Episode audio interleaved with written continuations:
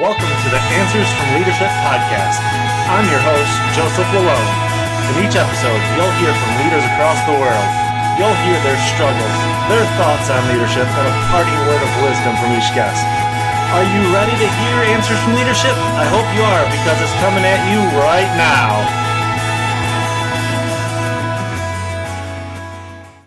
Today we have Josh Andrews with us. Josh is a business lawyer who helps small business owners and entrepreneurs develop a clear legal plan to protect their business as it grows. He podcasts, blogs, and spends his time giving entrepreneurs a clear path to legal protection. He believes growing your business can only happen if you have a firm foundation. Josh, what else can you tell us about yourself? Uh, well, first, I am I'm a child of God. I am a husband, a father of four, um, awesome children. God has blessed me with a, a wonderful family. Uh, though my wife and I don't view our quiver as full, uh, we do think that we have quite an amazing uh, quiver. Uh, and I've spent the last 12 years and some change learning how to become a leader in my field as a lawyer, as well as becoming a leader at home. Uh, I just celebrated my 12th wedding anniversary, and uh, so all kinds of things. Um, I'm a lawyer, like you said. I'm not the blood sucking kind. I also I blog about law. Um, and a lot of that actually started as part of my leadership journey uh, because I knew after going through law school, I worked for traditional law firms. I was married. I had one of my four kids at the time, and I knew I knew that field that I had chosen wasn't going to allow me to be the family man that I wanted to be. You know, working 15, 16 hours a day. And, you know, there were times where I just wasn't home or I'd come home just to take a shower and go back to the office. And uh, so when I when I graduated, I, I, set out to build a law practice that would allow me to put my family first. And through my work with entrepreneurs, nonprofits, and small business, I realized that my voice was actually guiding and educating those who were trying to cast a vision and create a platform for themselves, and that I was there helping them see the path forward. And when I realized that, I uh, and I started learning more about blogging and podcasting and I realized that I could potentially speak to more people and, and help more people and guide them in this way. Um, because uh, you know I view law in a very different way, but law is so important when you're trying to build something the right way. So I love to learn uh, to learn to help people learn how to uh, run a business better, um, to raise support for their family, recognizing that family is such an integral part to what you're doing, um, and to realize that business isn't always about working long hours, though sometimes you must. But it's about creating systems and processes and leading, uh, whether it's your team or your family, in the direction you're trying to go. Um, and we live in a world now where it's possible to support your family and see them too. And so I've moved in that direction. I, I, like to work with people so that they can do that and help uh, entrepreneurs do that while protecting and creating that firm foundation. Because I want to see every entrepreneur business owner have access to quality information on legal so that they can do that, uh, so that they're not wondering whether or not they're doing it right and wasting time trying to figure things out uh, when they could be spending time with their family. And so that's how I, I view my role, um, I guess, in the online world and even offline. Awesome. I love how you wanted to put your family first. We see a lot of leaders that fail to do that. They they work those long hours like you were talking about, and you know the family goes to the wayside. It's I, I do view it as yeah. A lot of times leaders uh, forget that uh, their first calling was their family. You know, their their first calling was to be a husband uh, or a father or a or a mother or a wife. You know, uh, when you're leading, sometimes you forget that that there's other spheres of influence in your life. And uh, you know that's one of the reasons that you know paul talked about being single and because single people get to do things differently than married people do you know uh, because you do have something else to put first. You know you're leading your family. And uh, you know i was married very young. My wife and i were both 20 um, and uh, you know we've kind of grown up together. But as a father uh, and as a husband you know we've had to you know, I've had to lead us through that as we've kind of grown up, you know? and uh, and so, uh, but I do think it's very important, and um, it's been a, a, very big part of my journey uh, as a leader in the business world um, because it started as a leader at home. Awesome. We all face difficulties as we lead. What difficulties have you encountered?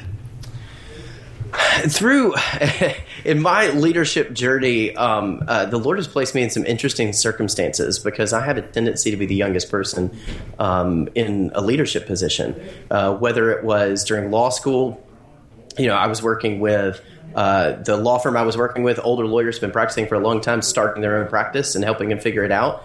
Um, like I said, I became a husband at 20, a father at 21.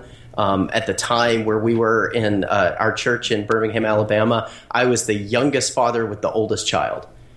And so I knew all of these other men who'd been married a lot longer than I had, and I could ask those questions. But I had a three year old and they had a newborn.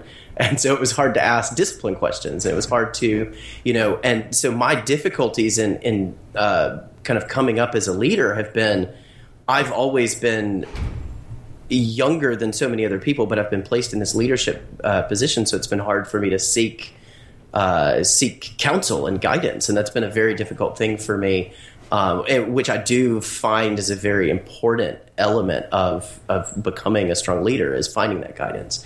And so I, that's been probably my biggest difficulty is actually finding someone who kind of uh, can help guide me through certain circumstances and and things like that. You know, finding that mentor. So I've spent a lot of time reading and studying and you know just consuming everything I can to learn as much as I can uh, because sometimes I do feel like you know I'm, I'm put in that position for for whatever reason that's that's the position the Lord's put me in. All right.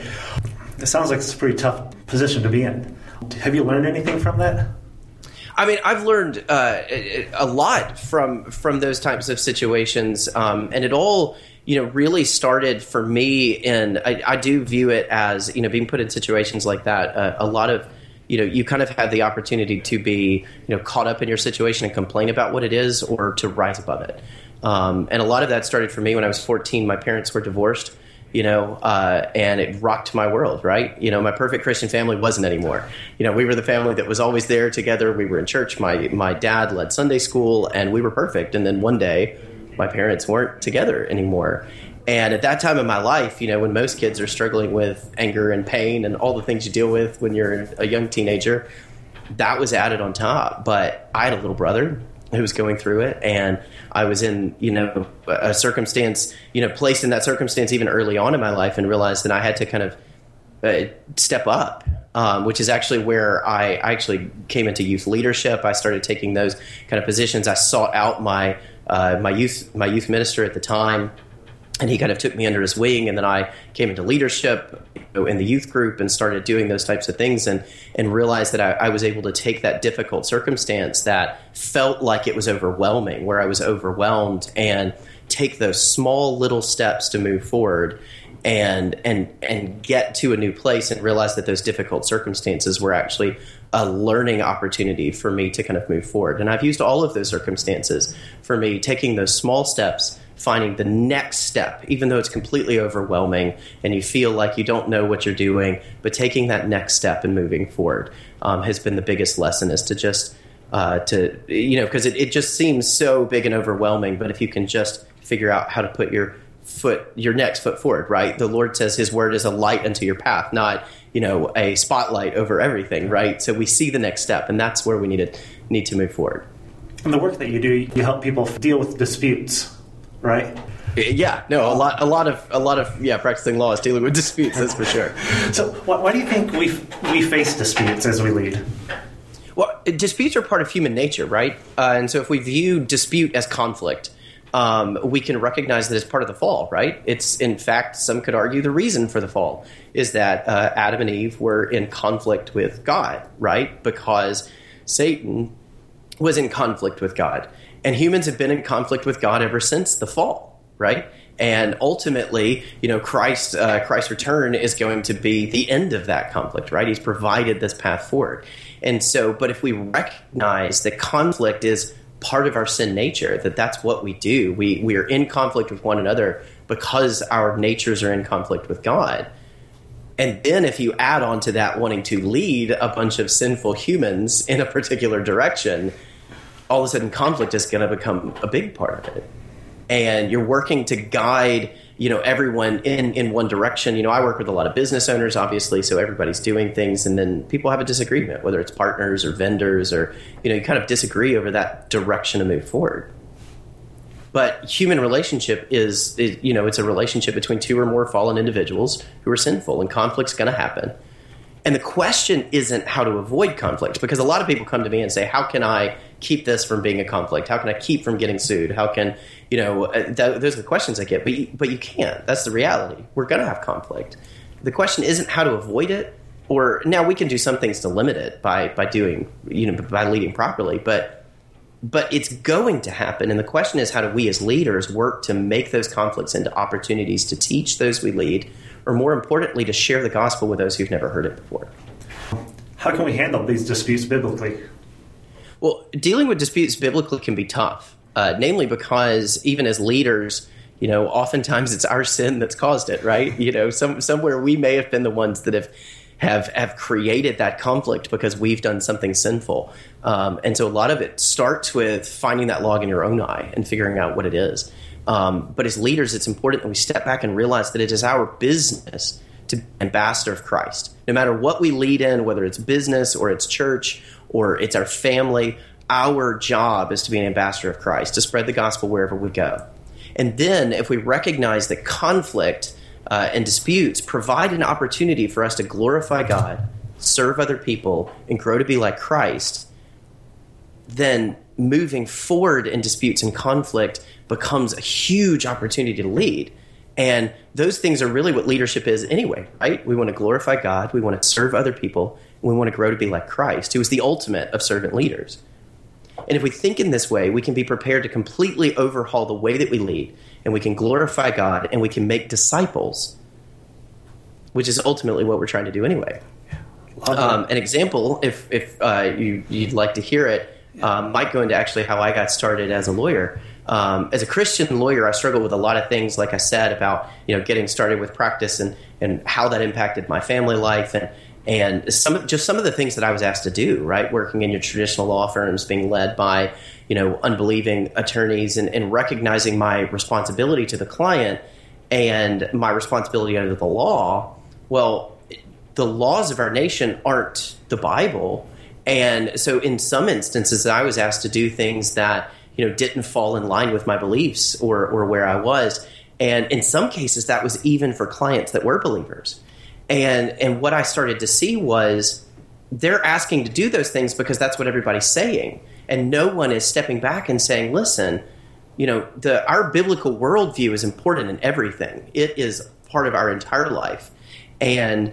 You know, for me, that included how I worked with my clients, how I talk to them, how I counsel them. I'm very open with clients, whether they're believers or unbelievers, that I am a Christian and that the Bible and the Word of God does inform how I'm going to give you counsel and what I'm going to explain.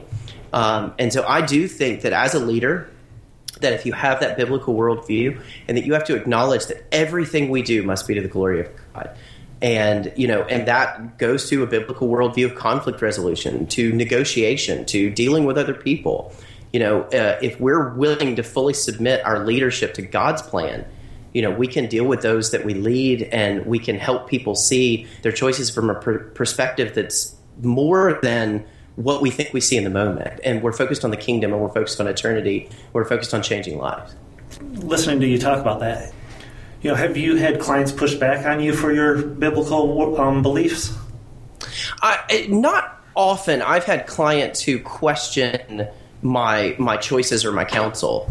And you know and and one of the things as a lawyer that I do have to deal with is you know that ultimately it's the client's final decision. And I do have to let them know I'm very open with my counsel is going to be based on you know my worldview and how I see things. And, and I often counsel in that way. But the reality is is from a business standpoint for the most part you know it's the biblical uh, biblical ideas play very well in negotiation if you just listen to them.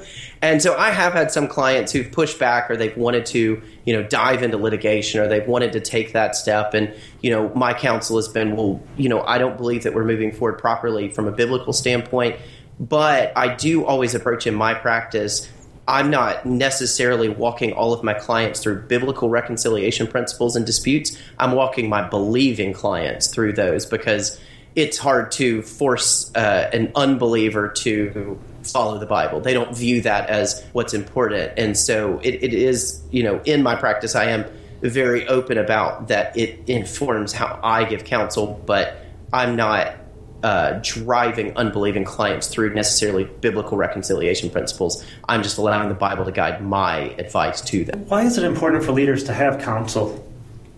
Well, the book of Proverbs is full of instances where we learn that the wise seek the counsel of many, right? And we know that plans fail without counsel. Um, and any leader who's trying to do it themselves is not going to succeed. You know, uh, the strongest leaders, the best leaders that we see, uh, whether they are you know in the church or in the business world uh, or founding fathers of our country or whatever they are, they've surrounded themselves by you know those who know more than they do about a particular topic, right?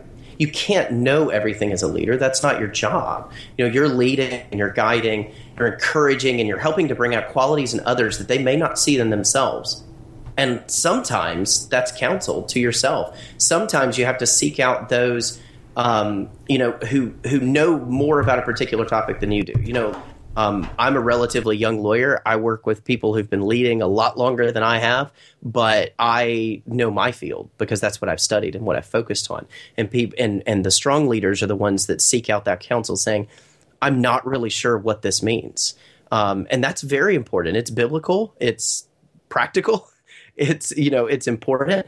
Um, you know, and sometimes you want to look for those who've been there before you. Sometimes you just want to look for those who just more experience in a particular topic. But trusting in the wisdom of others is a very strong characteristic. Oh. One of the things that you've mentioned a couple of times is that you're a young lawyer, and sometimes people view you a little, little differently because of that. The counsel that people seek should be older, um, older, younger, doesn't really matter. I want to hear your take on it.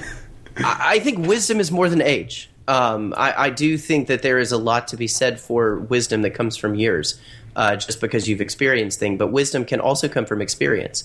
And so, in like in my field, um, I am, you know, I've been practicing law for over seven years. I've been in the legal field for almost eleven. Um, so, if you wanted to start a new company, chances are that I have wisdom more than you, even if you're in your mid 50s and you've been working at businesses your entire life just because I've done this. I've done it a lot of times. Uh, I think the same is true. Uh, it's uh, um, anecdotally, I guess my my brother is actually older than I am. Um, um, uh, well, I have two brothers. I'm in the middle, but um, my older brother um, has just become a father, so he has a, a four month old child. Well, my oldest kid's 11, um, and uh, which has really been a very interesting for us, and that I've always sought things from him because he's been married longer than I have. Uh, but uh, you know now he comes to me for advice on on how to deal with things because wisdom has come through my experience that he didn't necessarily experience um, in his age, only because he hasn't gone through those things the way that I have. Yeah. What do you wish you would have known about leadership ten years ago?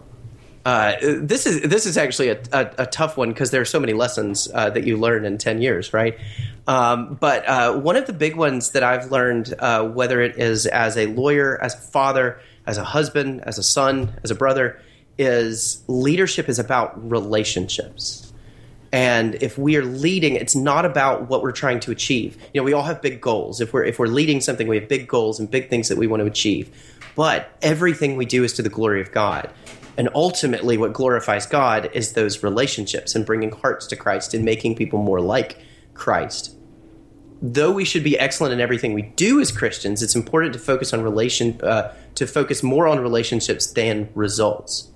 So if something isn't going the way you want, or you're dealing with somebody who's belligerent or unwilling to yield, I've seen this a lot. You focus on their heart and where they are because you don't know why they're that way. You don't know what's going on. And if you can, as a leader, take a step back and roll your sleeves up and get into their lives, then you may find something that they needed that was more than how to properly draft a contract, right? Or or whatever you're doing in your leading is, you know, if you're willing to get into their lives, you may be able to, you know, change their heart and make them more like Christ, which is ultimately our goal anyway, right? Because isn't that our first calling is to actually be ambassadors for Christ and to to to focus on the kingdom instead of the immediate? Um, the same is true with your kids. You know, it's really easy to have a kid who does something and to be really upset in the moment about the fact that they spilled milk or whatever. But you know, did they spill milk because they were being defiant or because you kept them up way past bedtime and they were too tired to, you know, is, is there something more to it? And how, as a leader, you have to think about that relationship and what may have caused it, and to step back and think about uh, what you might could have done to make it different for those who are looking to you for leadership. Right. Um, um, can you recommend one or two books to help a, a leader grow? Uh, yeah, and I, uh, when you asked me this originally, I, I, wanted to find something that I didn't think everybody else would say, uh, so that it was a different book, a couple different books for people to think about. And since we talked a lot about dispute resolution, conflict resolution, uh, two of the books that really changed the way I viewed things was uh, "The Peacemaker" by Ken Sande. Um, and that was uh, the original foundation of what's known as the Christian conciliation movement.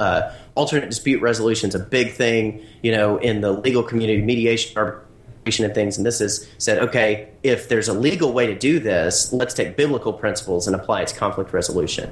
And he wrote this book. He's actually a former lawyer, and it's very practical, step by step guidance um, on how conflict resolution should work and what it should look like. Um, and then the next one, actually uh, called The Peacemaking Pastor, which is written by Alfred Poirier. And uh, it is actually focused, it's, it's viewed from the, the standpoint point of the pastor. Alfred Poirier is actually Ken Sande's own pastor. And when Ken Sande embarked on this journey, it changed the way Alfred Poirier viewed things. And they changed the way that their church operated. And peacemaking pastor is a theological view of conflict resolution. And you see the theology behind it. You understand how it fits in with the gospel and how conflict is such a, a constant in our world and how that's one of the greatest evangelism tools is how we deal with uh, conflict resolution. So I would highly recommend both of those books. One, the Ken Sande book is more practical. The other is more high level, you know, why it's important. Um, and, and I think they're excellent reads, and they, they changed the way I operate business. I run things in my family. It just completely changed everything when I read them, and it was almost a decade ago. Awesome. Sounds like you have a lot of passion behind those books. A little bit, yeah. As we wrap up, do you have anything else you'd like to share with up and coming leaders?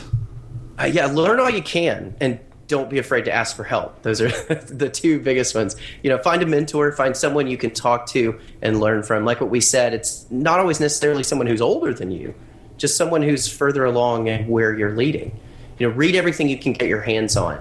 Uh, a lot of leadership's trial and error, learning what you think and what you believe and how you react to certain things. You can accelerate that by reading because you can learn and think through things even though they're not actually happening in your real life. You know, nothing nothing can replace actual experience, but reading and studying and learning, you know, what what thought leaders and what other leaders have done and said can certainly help you kind of move forward and learn by example and learn how to think through and solve problems before they even come up. And so you may be more prepared as a leader moving forward if you learn all you can and you're not afraid to ask for help. Great advice. Um, where can my listeners find you online? Uh, well, you can find me on Twitter. I'm at Josh A. Andrews on Twitter. Um, you can also take a look. Uh, I blog at legal2, that's legal2english.org. Um, and I also have a, a, a free membership um, at legal2english.academy. Um, which can help you learn more about the legal that impacts your business, especially for business leaders and things like that. Uh, because, like I said, my goal is to make sure that everyone has access to quality legal information. Um, and then Legal to English also has a Facebook page at facebook.com slash legal to English. And I'm Josh Andrews on Facebook. If you want All right, Josh, I'll make sure to have those sites linked up in the show notes along with the two books you recommended. Thanks for being on the show today. Well, thank you. It was it was a pleasure. I, I enjoyed talking to you. I hope you enjoyed listening to Josh Andrews as much as I enjoyed talking with him. One of the great things I took away from this discussion was that we will face disputes in our leadership no matter what. This is due to our fallen nature. Disputes are not something we should be afraid of. Instead, we should embrace them as a learning opportunity. If you want the show notes for this episode, you can get them at jmlalonde.com slash 011.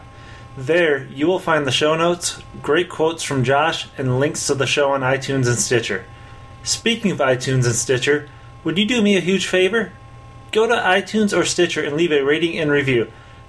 This helps get the word out about the show. Thank you for listening in, and until next time, lead well.